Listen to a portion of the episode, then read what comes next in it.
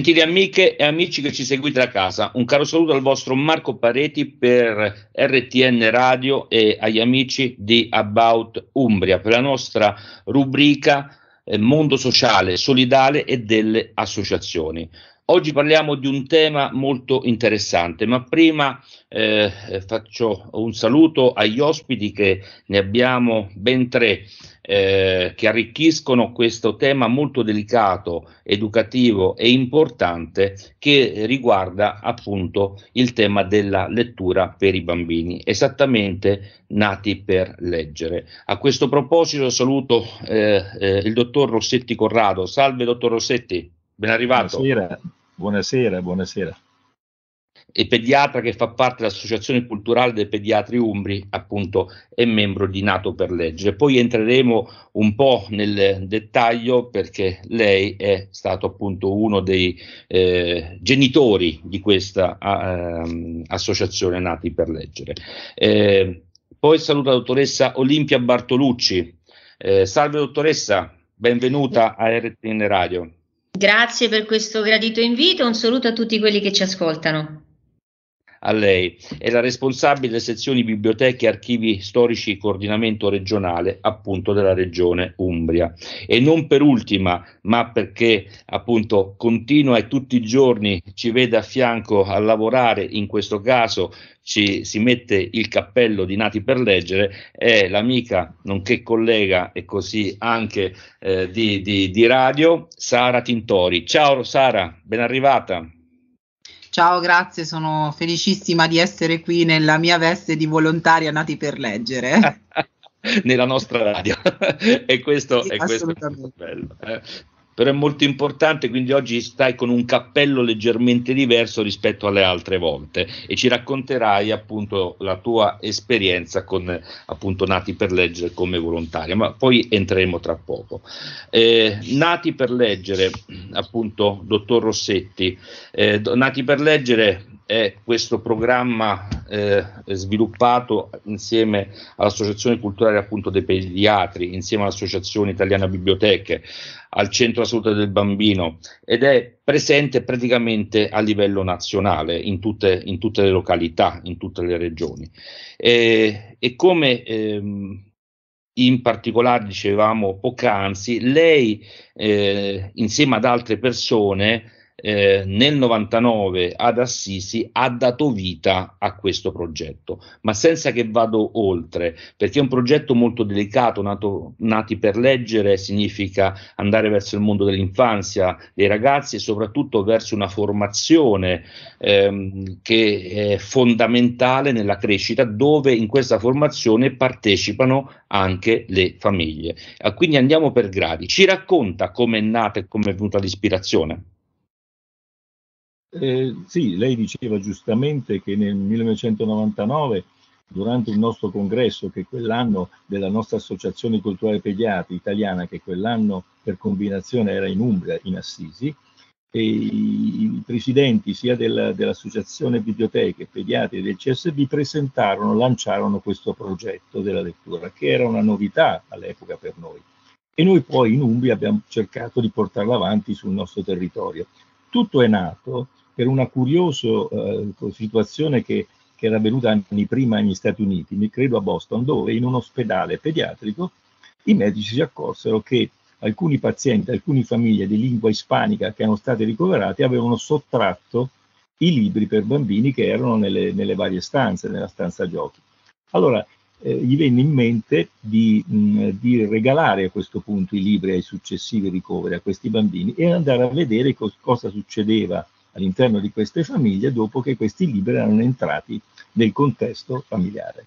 E si accorsero che c'erano dei cambiamenti, dei cambiamenti positivi del, del bambino, delle relazioni genitori-bambino e quindi cominciarono a, organizzare questo come un intervento strutturato che è avvenuto in America qualche anno prima di noi. L'interpretazione italiana del progetto ha, messo, ha, ha pensato di utilizzare una, una, caratteristica unica del nostro paese al mondo che è il pediatra di famiglia.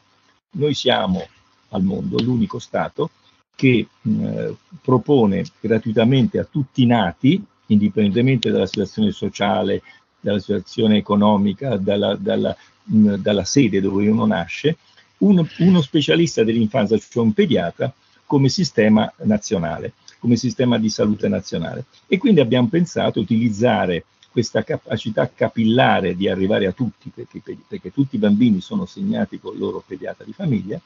e poi di utilizzare anche un po' l'autorevolezza che in genere il pediatra ha nei confronti delle famiglie, soprattutto nei primi anni di vita. E quindi è nato questo progetto in Italia, come lei giustamente diceva, e in, in Umbria io mi sono occupato insieme ad altri dell'aspetto del nostro, nostro territorio e inizialmente eh, è stata una, un'attività mh, presa in carico da alcuni pediatri che con, con, più volonterosi, quelli che erano rimasti più colpiti dall'importanza del progetto, e da alcune anche biblioteche che, che cominciavano a dialogare fra loro, dialogare con i pediatri, ma tutto in questa prima fase avveniva a macchia di leopardo, cioè veniva un po' fatto sulla, cioè sulla spontaneità e sul volontariato. In contemporanea, ecco. contemporaneamente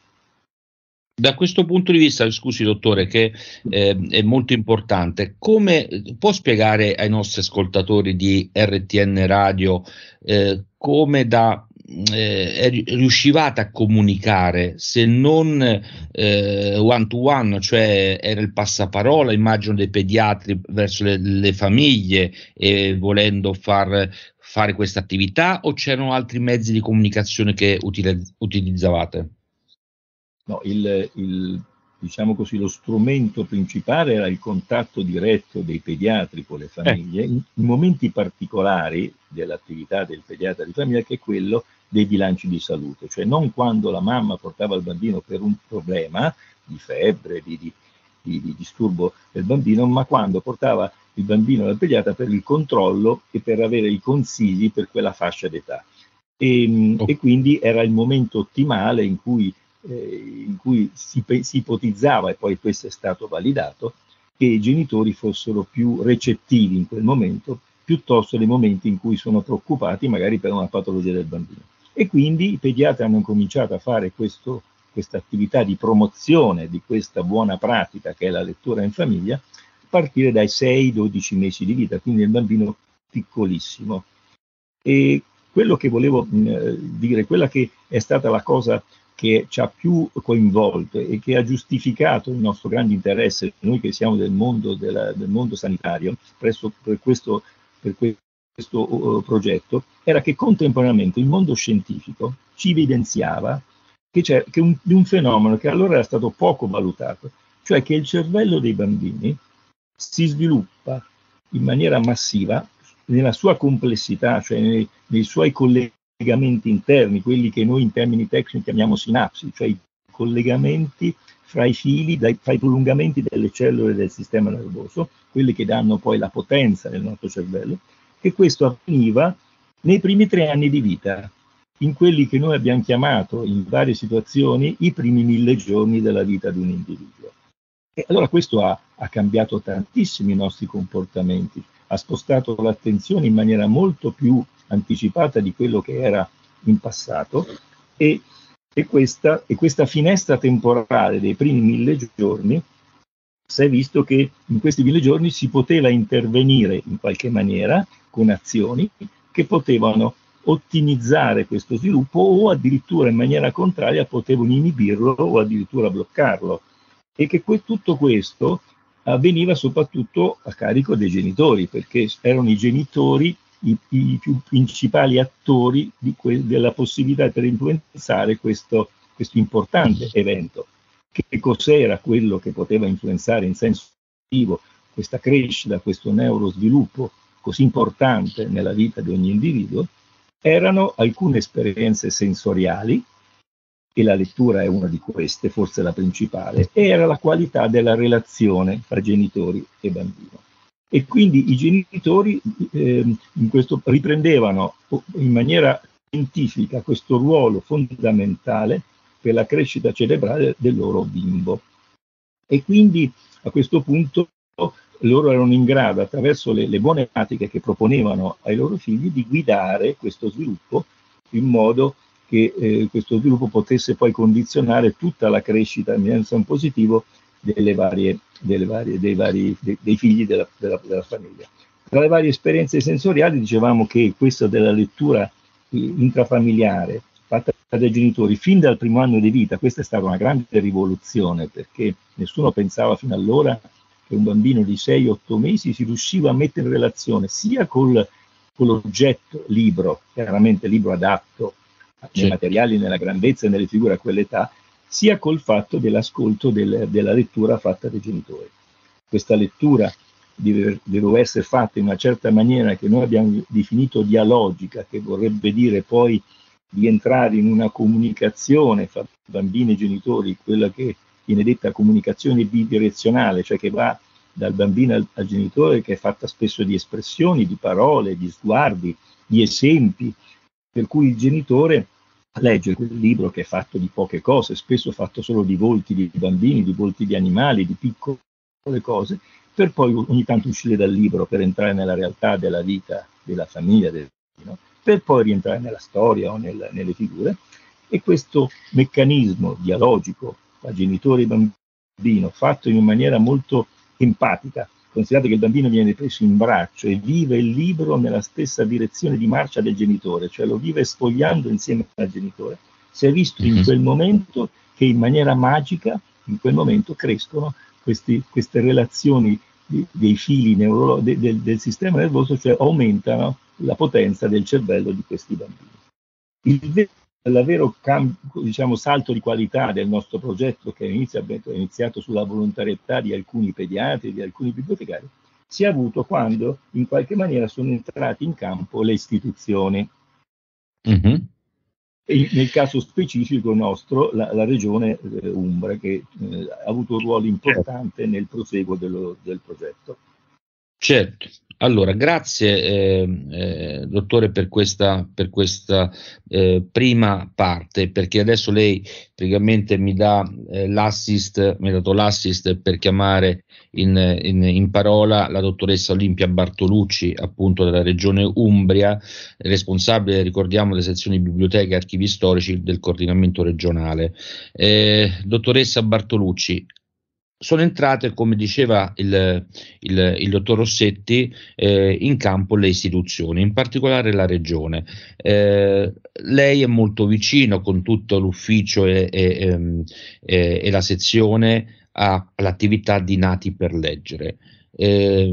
qual è stato il primo mh, diciamo aiuto o avvicinamento o binomio di, di, di, di incremento per questa iniziativa? Dunque, per questa iniziativa è stato molto importante per prima cosa la creazione di un coordinamento regionale, la creazione di un coordinamento regionale Umbro Nati per Leggere, che praticamente vedeva partecipare non solo l'Associazione Culturale Pediatri Umbria e l'Associazione Italiana Biblioteche Sezione Umbria, ma anche la Regione Umbria. E la Regione Umbria vi ha partecipato eh, a partire questo, questo, coordinamento si è iniziato a, a, a, lavorare a partire dal 2010 circa e eh, la Regione Umbria ha eh, sviluppato una collaborazione anche interna diciamo tra gli uffici, cioè sono stati coinvolti non solo appunto il servizio che si occupava delle biblioteche, ma anche il servizio che si occupava di prevenzione della salute e in, seconda, in un secondo tempo più avanti anche il servizio che si occupava di, di sociale. Diciamo il grande giro di boa è stato fatto nel 2011 perché le azioni di questo programma Nati per leggere sono state inserite proprio nell'ambito del piano regionale di prevenzione con un progetto che all'epoca si chiamava Leggere fa bene alla salute, proprio un progetto intersettoriale di promozione della lettura, dove eh, iniziava appunto a, si iniziava a dar vita a questa rete territoriale con il bibliotecario, che era stato con, con una formazione ad hoc, con il pediatra anche con una formazione ad hoc, ma anche eh, all'epoca anche addirittura con una collaborazione con l'ufficio scolastico regionale per l'Umbria che aveva coinvolto anche delle scuole attraverso la formazione di adolescenti che poi avrebbero letto ai, ai bambini. Questo è stato un passo molto importante e per le biblioteche poi sono state anche redatte delle linee guida per come allestire anche gli spazi nati per leggere nell'ambito delle biblioteche pubbliche. E così insomma il progetto ha iniziato a, a diciamo, marciare in modo diverso, quindi quelle macchie di leopardo di cui ci, prima ci parlava il dottor Rossetti a un certo punto diciamo, sono scomparse e abbiamo iniziato a vedere un colore omogeneo un po' su tutta, su tutta la regione. Un ecco, altro passo avanti è stato fatto, prego. No, no, prego, finisca. finisca. Eh, un altro passo prego. avanti è stato fatto con un altro progetto importantissimo, il progetto Invito del Centro per il Libro e la Lettura, eh, che è un progetto sperimentale a livello nazionale che, aveva, che, ha coinvolto cinque province ed una sola regione, appunto Regione Umbria, proprio per questa sua caratteristica di avere già iniziato a lavorare sulle reti per la lettura di cui facevano parte i pediatri, i bibliotecari e eh, il mondo anche del, del, del, volontariato, dei volontari nati per leggere. Grazie a questo progetto eh, diciamo, le, la rete si è andata a rafforzare e eh, noi siamo stati i primi in Italia a, eh, a formare dei, dei, gruppi di lavoro di progetto locale attraverso anche la firma dei patti locali per la lettura e sono stati coinvolti tutti i comuni dell'Umbria, i distretti sanitari, le, eh, i coordinamenti pedagogici di rete degli asili nido e via dicendo. Insomma, quindi è stato veramente un lavoro corale che poi se possiamo anche dirlo, insomma, ci ha portato anche l'anno scorso a vincere anche il premio nazionale Nati per leggere. E questo è molto, molto importante, quindi bella iniziativa. Le volevo chiedere, e, e, quanti punti nati per leggere ci sono attualmente in, in Umbria? Allora, attualmente noi nelle nostre reti abbiamo la rete delle biblioteche nati per leggere che consta di circa una cinquantina che sono le principali biblioteche pubbliche che abbiamo nel nostro territorio. Insieme a queste biblioteche, e le troviamo in tutte perché il progetto è articolato per zone territoriali, ricordo in Umbria ci sono 92 comuni che eh, sviluppano le loro politiche sociosanitarie a livello di, di, zona sociale, quindi sono 12. Insieme a queste 50 biblioteche ci sono anche dei presidi nati per leggere, che appunto sono dei punti che non sono delle biblioteche ma dove si svolgono con continuità delle azioni e poi abbiamo anche delle, qualche libreria anche riconosciuta nati per leggere e abbiamo Beh. poi eh, diciamo come, come, punti, diciamo come presidi la pediatria di famiglia, perché abbiamo detto che tutti certo. i pediatri, 110-115 pediatri circa di famiglia che abbiamo in Umbria sono coinvolti, quindi hanno, hanno, fanno, fanno, fanno questa azione di dono del libro, di azione anche di counseling, di advocacy nei confronti della promozione della lettura con tutti i volontari nati per leggere che sono in Umbria circa una sessantina e, eh, e, poi peraltro anche dei, via via nascono anche delle nuove biblioteche, voi avete una bellissima biblioteca che è nata da, da, da qualche anno che si chiama Biblioteche dei Piccoli che si trova a Passignano grazie insomma al lavoro proprio delle volontarie nati per leggere che ha avuto un ruolo importante anche per, diciamo, per il centro, insomma, città. Poi voi nella nostra zona avete anche una bravissima pediatra, dottoressa Elena Cappellani, che ha vinto anche il premio nazionale Nati per Leggere. Noi pensi che addirittura ne abbiamo due di pediatri che hanno vinto il premio nazionale Nati per Leggere, una eh. dottoressa Elena Cappellani del vostro territorio, invece sulla zona di Foligno la dottoressa Mariolina Friggeri. Bene, quindi eh, grazie per questa testimonianza, ringraziamo anche la dottoressa, anzi facciamo i complimenti alla dottoressa Cappellani e alla dottoressa Friggeri per questi bei riconoscimenti, ma lei ha introdotto e mi dà anche lei il motivo di eh, dare la parola a Sara Tintori, appunto, eh, che Sara con il cappello questa volta di, di, di eh, volontaria eh, soprattutto eh, con questo riferimento alla biblioteca dei piccoli, eh, in questo caso di Passignano, dove anche nati per leggere. Due cose, Sara. Prima, eh, di, di, di, di, ascoltare la tua testimonianza. La prima è quanto sono importante il volontariato eh, in, questa, in, in, questo tipo di iniziativa e di attività e su quello che tu fai all'interno della biblioteca dei piccoli e comunque anche nel riferimento più ampio a nati per leggere, eh, essere presenti, preparati con i bambini in questo tipo di attività quali soddisfazioni dà al proprio animo, al proprio cuore vedere questi bambini quando sono attenti eh, facendo questa attività. Allora, intanto grazie mh, mm, per avermi passato la parola. E Nati per leggere eh, e il volontariato Nati per leggere eh, è fondamentale. Eh, I volontari sono per lo più mamme eh, che si trovano ad avere a che fare la prima volta con un figlio, quindi eh, questa esperienza della lettura è un'esperienza fondamentale, piacevole è un'esperienza di aggregazione anche tra più mamme, eh, quindi è un momento fondamentale per la crescita del proprio bambino, ma anche del gruppo di sostegno, diciamo. Eh, quindi le volontarie sono sicuramente il, la forza di, il, di, questo progetto, insieme ovviamente a, um, ai pediatri che eh, indirizzano le mamme, perché eh, io non ero mamma, ma avevo conosciuto la dottoressa Cappellani perché eh, eravamo compaesane e già nel 2010 avevamo iniziato a fare le prime attività di lettura, eh, poi sono diventata mamma e quindi di conseguenza poi è diventato tutto molto più sentito, tutto molto più eh, vicino alle, alla propria esperienza e quindi eh, fino ad arrivare a un volontariato che poi eh, ha permesso anche la costruzione, l'organizzazione di questa biblioteca, la Biblioteca dei Piccoli, che oggi conta più di mille testi dedicati a bambini, quindi esclusivamente dedicati a bambini. Penso che eh, nella, nel nostro territorio, nella nostra provincia, è una delle più fornite anche in senso molto mh, aggiornato. Ecco, continuano ad arrivare donazioni, continuano ad arrivare fondi dal comune, dalle istituzioni, quindi riusciamo a avere un, una quantità di libri da mettere a disposizione del, del territorio molto importante.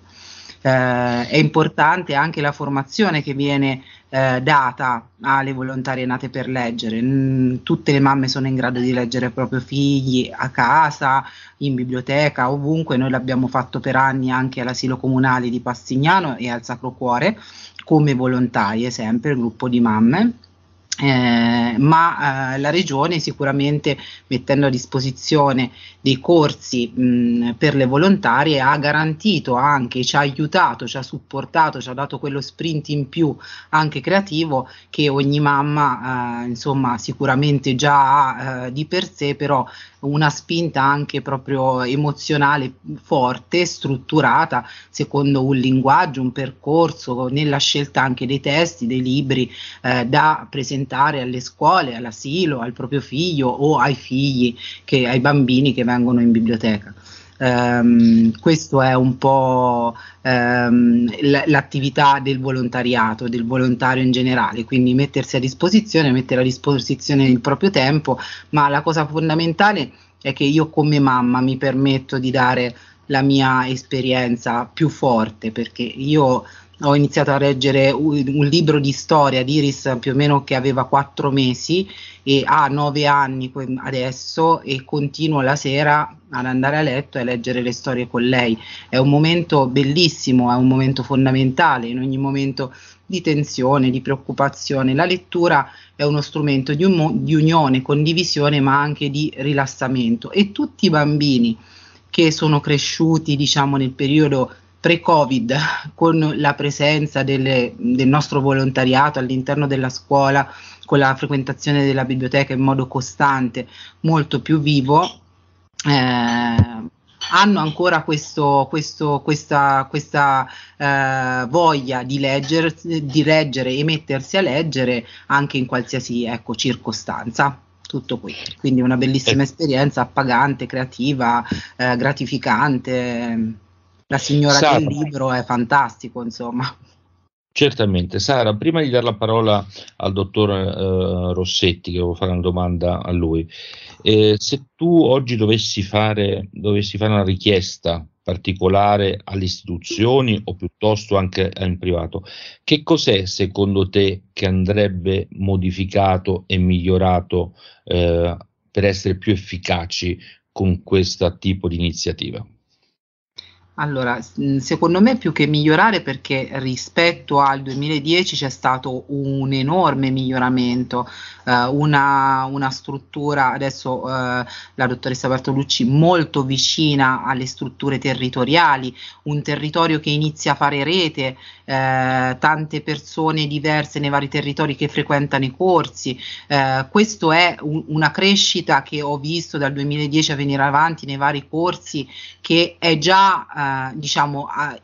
attiva, quindi il potenziamento di tutte queste cose sicuramente è fondamentale per incrementare quelle mamme che purtroppo mh, ripartiamo un po' da un periodo non zero mh, perché non è zero, però da un periodo molto difficile dove l'aggregazione, eh, lo stare insieme è stato ovviamente turbato, bloccato completamente, quindi un pochino si deve riniziare per dare mh, di nuovo la carica a quelle mamme eh, che devono essere le, le, nuove volontarie, insomma, insieme alle vecchie, per carità, però eh, sicuramente c'è bisogno di rinnovare sempre, di, di portare questa forza che ha, ha creato un, un, un, cordone saldo mh, da quando perlomeno sono entrata io, insomma, fino adesso, e che ha creato l, l, continue nuove leve che si sono, sono venute, sono andate, sono venute, sono andate, ma molte sono ri, restate, che sono un po' lo zoccolo duro di questo volontariato. Ecco. Bene, grazie Sara. Eh, dottor Rossetti, io volevo fare una domanda che rispetto a quello che sen- abbiamo sentito adesso, che è stato un po' il percorso, lei si immaginava che quel gruppo di persone nel 99 ad Assisi avessero poi innescato e dato l'abbrivio a tutto questo? Eh, e, e, se lo immaginava così in quel momento dal punto di vista eh, proprio pratico, quotidiano, di avere tante sezioni, mh, mm, di avere la possibilità di avere di, la, la, straordinaria complicità dei volontari eh, che portavano avanti questo tipo di, eh, di discorso? Ma sinceramente no.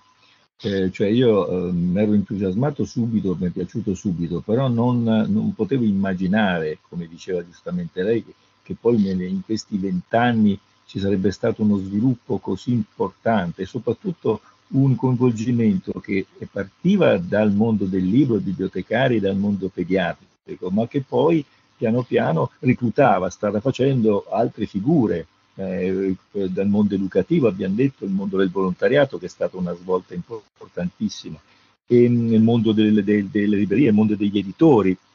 cioè quello che noi intendiamo sempre, e anzi in questo momento in Umbria stiamo parlando di questo, di questa comunità per la lettura, che poi è l'obiettivo finale, perché forse di vista sia culturale che pratico è la comunità nella sua interezza che si deve occupare di questo. Ma perché si deve occupare di questo? Io almeno la vedo così, è il motivo per cui in questi anni ho creduto molto e ho investito molto del mio tempo, al di là del mio lavoro, eh, perché io lavoravo in ospedale, quindi avevo una funzione diversa, ma che era importante investire su questo perché nel proseguo di quello che si è visto, e ci sono dei dati che lo documentano, bambini e famiglie che hanno, che hanno questa semplice, sembra semplice, eh, buona pratica della lettura insieme e che questa la proseguono perché inizia nei primi mille giorni, poi continua fino all'epoca della, della lettura, questi bambini che hanno avuto questa, questa buona abitudine da parte della, dei loro genitori hanno, avranno una capacità incredibile di avere una più facile approccio alla lettoscrittura una parte più approccio alla lettoscrittura e alla comprensione del linguaggio sia orale che scritto. E questo sarà importantissimo per l'inserimento nel mondo scolastico e per tutto il curriculum diciamo, di studio di un individuo. E, e questo vuol dire avere un, future generazioni di persone che intanto non abbandonano la scuola, che oggi è, che oggi è uno dei problemi principali, questa è la dispersione scolastica. Chi va bene a scuola più difficilmente lascia la scuola. Mm. Chi lascia la scuola poi queste famose derive orrende che noi vediamo che sono da una parte la mini criminalità, dalla parte le dipendenze, certo. per cui, per cui la, il, la, scuola ha un ruolo importante e chi ha avuto questa cosa ha più capacità di inserirsi, quindi di proseguire e poi c'è una, un'attività incredibile appunto diciamo non solo sui allungamento dei tempi di attenzione che oggi si stanno restringendo, sulla espansione del, del, degli spazi immaginativi che questi ragazzi spesso certo. abbiamo limitato attraverso il bombardamento di immagini, di filmati, E poi la costruzione attraverso un rapporto estremamente intimo, abbiamo detto fra genitore e bambino durante il momento della lettura, perché il momento della lettura da parte del genitore è un momento estremamente totalizzante. In quel momento il papà o la mamma non possono pensare ad altro, devono, non possono pensare alle tasse, alla macchina, al lavoro, si devono concentrare sul libro e sul proprio figlio e questo lo percepisce il bambino e in quel momento si crea un rapporto empatico talmente importante, cioè un'educazione all'empatia e poi questa caratteristica la pos- il bambino la potrà spendere quando cresce in un mondo sempre più aggressivo, in un mondo dove c'è questa, questa rivalità, tutti questi problemi relazionali, questa empatia che nasce all'interno del nucleo familiare può diventare anche poi un'empatia verso il mondo, verso il diverso, verso gli altri. E quindi e poi questo che dicevamo prima, una capacità di poter mh, discriminare quello che, che, che, loro leggono, cioè la capacità critica che ogni individuo si porterà dentro, perché chi imparerà e, e sarà in qualche maniera condizionato a diventare un, un, dipendente dal libro, un dipendente dalla lettura, perché questi ragazzi spesso saranno persone che ameranno il libro una volta adulti, una volta giovani e una volta adulti, e chi legge in questa maniera probabilmente si costruisce una sua eh, auto, autodifesa, una sua capacità di difesa intellettuale nei confronti dei pericoli del mondo che sono le notizie false di cui siamo pieni, certo. della politica, della pubblicità e via dicendo. Cui, e, e, la, e, soprattutto la capacità di comprendere quello che leggono, perché questa, questa specie di difficoltà oggi che hanno i ragazzi di capire quello che leggono è uno degli aspetti più importanti che è anche emersa dalle prove invalsi degli ultimi anni in cui hanno dimostrato che eh, i nostri ragazzi sono, hanno spesso difficoltà a capire il testo e naturalmente tutto questo frenando contemporaneamente l'esagerazione e soprattutto la precocità della, del, del, degli, del, del, contatto dei bambini con gli strumenti digitali. Noi mentre proponiamo la lettura in famiglia freniamo sull'uso troppo precoce del tablet, del telefonino, del computer, de, dei videogiochi e via dicendo, perché questi agiscono in maniera contraria e spesso creano alterazioni cerebrali che poi eh, avranno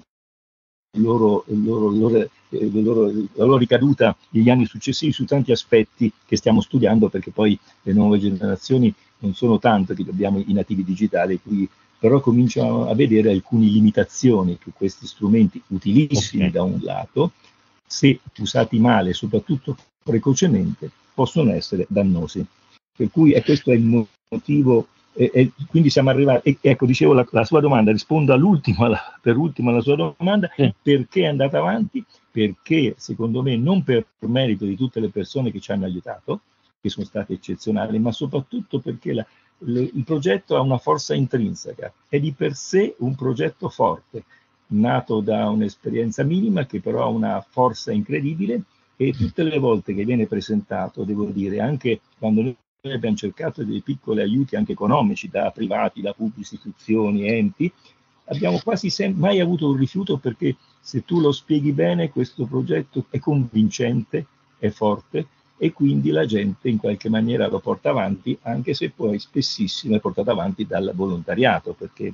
metà del progetto è basato sul volontariato. Certo, certo. Quindi appunto per questo, perché sappiamo che è un progetto importante, delicato, ma c'è una grandissima forza intrinseca, sia eh, socio- sociale, sociologica e formativa, ehm, la facciamo conoscere ai nostri ascoltatori di RTN Radio per l'importanza su quello che può avere questo tipo di iniziativa. Ma dottore, prima di sentire la dottoressa Bartolucci eh, su,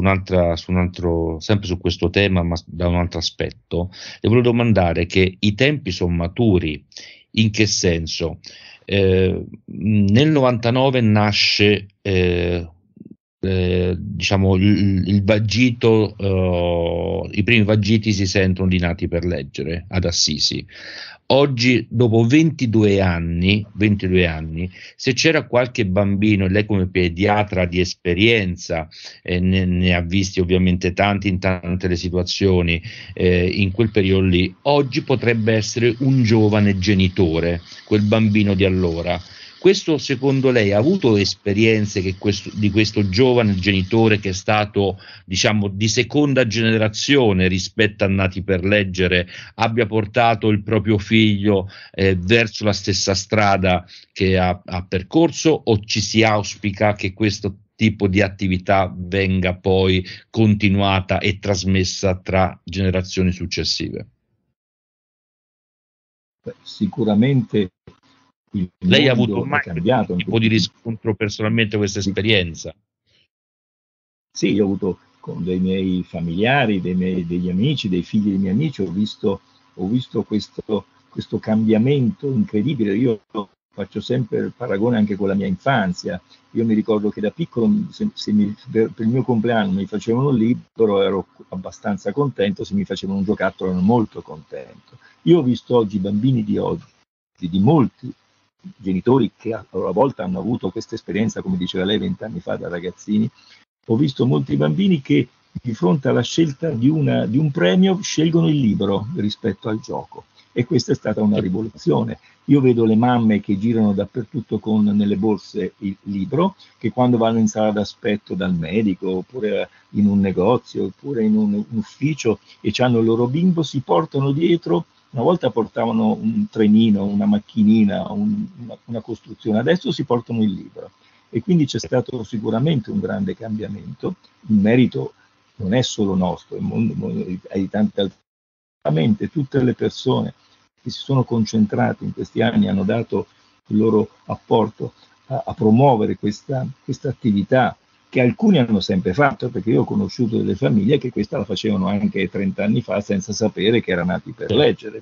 perché era un'abitudine familiare. Ma quello che invece è il successo che oggi abbiamo visto delle famiglie che non avrebbero mai pensato che leggere era la cosa principale, che nella scala dei loro valori, nella famiglia non mettevano la lettura all'inizio, che adesso stanno cominciando a cambiare. E si è visto che anche se i genitori non hanno delle grandissime competenze, non hanno quello che viene chiamato in termini tecnici la literacy, cioè la capacità anche della, della lettura, del, de, della conoscenza dei libri, ma fanno questa piccola azione di leggere al proprio bimbo con amore, perché poi il genitore lo fa con, con questo rapporto affettivo intimo della lettura, i, i risultati e questi, buoni risultati, esiti sul bambino sono identici a quello che il cui genitore magari è un grande professore universitario o un pedagogista. Quindi l'azione di per sé è un'azione che in qualche maniera è un contrasto alle disuguaglianze, perlomeno all'inizio della vita. Per cui anche questa, questa valenza. E il mondo su questo sta andando avanti, sta cambiando. E obiettivamente io spero che non, a, medio, a lungo termine, forse più a lungo che a medio, avremmo delle ricadute positive nelle future generazioni, perché tanto il nostro investimento deve essere su, tutti parlano dei giovani, ma in realtà bisogna fare delle cose concrete. E questa è una piccola cosa, ma estremamente concreta e soprattutto ha la validità, alla, alla, alla valorizzazione di dati scientifici forti che dimostrano che è vero, che non è un'opinione, che non è una moda, ma che realmente questa azione della lettura precoce che poi comporta un continuo poi nella vita, perché la lettura non si fa solo nei primi anni di vita, ma deve continuare, è uno degli aspetti fondamentali per eh, una comunità, come chiamiamo noi una comunità che possa essere più positiva. Bene, grazie eh, dottor Rossetti della sua testimonianza. Dottoressa Bartolucci, questa è un'iniziativa dove, eh, che funziona ed è un esempio eh, brillante, un'eccellenza dove tra pubblico e privato e volontariato si è innescato questa magia eh, che funziona ed è un esempio positivo anche per altri tipo, tipi di iniziative. Senz'altro, assolutamente sì. Ecco, noi come regione nel corso degli anni abbiamo dato, sono stati dati diversi finanziamenti no, ai comuni per uh, le biblioteche pubbliche, per l'acquisto di libri, arredi, per gli strumenti tecnologici. Abbiamo un catalogo online che mette insieme tutte le biblioteche per, così che la mamma possa anche consultare, vedere che tipo di libri ci sono presso le biblioteche. Ma appunto questa buona pratica, proprio perché, come dice lei, in qualche, in qualche modo ehm, ha attirato anche l'attenzione da parte del mondo del privato per il quale noi abbiamo avuto anche dei contributi importanti, cioè non, non il progetto ma che ha messo insieme anche per esempio la consulta delle fondazioni bancarie che nel corso del tempo ha dato anche dei contributi importanti per l'acquisto dei libri per esempio per i pediatri, per permettere al pediatra di donare il libro al bambino e anche per donare alle biblioteche costruire, costruire anche tante piccole biblioteche di libri di qualità presso gli asili nido in Umbria, insomma quindi davvero un, un, um, un percorso importante grazie al lavoro di tutti che ci ha portato fin qui oggi e che noi se lei considera che oggi domani inizia la settimana nazionale nati per leggere che avremo dal 13 al 21 novembre. In Umbria abbiamo oltre 60 iniziative eh, tantissimi sono comuni coinvolti e, e insomma questo è, è molto bello insomma per, per, noi tutti. E poi volevo aggiungere che un'altra evidenza ci viene anche da Istat che quando ci parla di questi dati della lettura, che ahimè sono tragici per tutta l'Italia, e l'Italia è il fanalino di coda dell'Europa e l'Europa del mondo, diciamo in qualche modo, insomma, non siamo messi bene, però noi grazie a questo progetto, non so se grazie a questo progetto, ma siamo partiti con, eravamo con diversi punti percentuali sotto la media di persone che leggono e adesso da una, a partire da un certo anno in poi, a partire da questo grande progetto in vitro, con questo grande balzo in avanti, ci manteniamo sempre in, nella media leggermente superiore diciamo, alla media nazionale e quindi vuol dire che in qualche modo le cose eh, stanno cambiando. Ecco. Beh, da questo punto di vista sicuramente l'Umbria è, diciamo, è una prepista, è stata una prepista e continua eh, ad andare eh, come eccellenza in questo settore anche grazie ai vostri uffici, ma anche a tutti quelli che sono intorno a questa iniziativa. Non v'è dubbio, lo dicevo, come regione il punto di forza è stato proprio l'integrazione delle politiche, no? quindi non, non, c'è una politica culturale che va da sola, ma c'è una politica culturale di prevenzione della salute e sociale che eh, collaborano, che marciano insieme, che sviluppano progetti e tutto questo si riverbera poi nel territorio con, con persone che sono attente e, e, e pronte insomma, a dare il proprio contributo. Bene, grazie dottoressa Bartolucci. Sara, per quanto riguarda invece eh, le scelte dei libri o come, come viene fatta eh, anche la scelta del singolo libro da leggere con il, il bambino? È sempre qualcun altro che sceglie o il, o il bambino che sceglie? Come, come avviene? In biblioteca è molto, molto facile, nel senso che il bambino ha a portata di mano mh, i libri, eh, noi li facciamo arrivare nella zona con i libri più o meno della sua fascia di età e poi il bambino che eh, rispetto al colore eh, o al disegno eh, è incuriosito e quindi chiede alla mamma o a una persona che sta in biblioteca a un volontario di leggere il libro. Eh, se facciamo delle letture con degli eventi, cerchiamo di scegliere un tema che possa coinvolgere i bambini e scegliamo più libri di età diverse per attirare tutti. La cosa carina è che anche i grandi ascoltano le letture dei più piccoli e i più piccoli quelle dei più grandi con grandissima attenzione, quindi è molto piacevole anche questo scambio. Non c'è molta mh, spesso i bambini, anche quelli più grandi, tendono a riprendere quei libri ehm, che magari erano libri che noi eh, o le mamme gli hanno canticchiato o gli hanno un pochino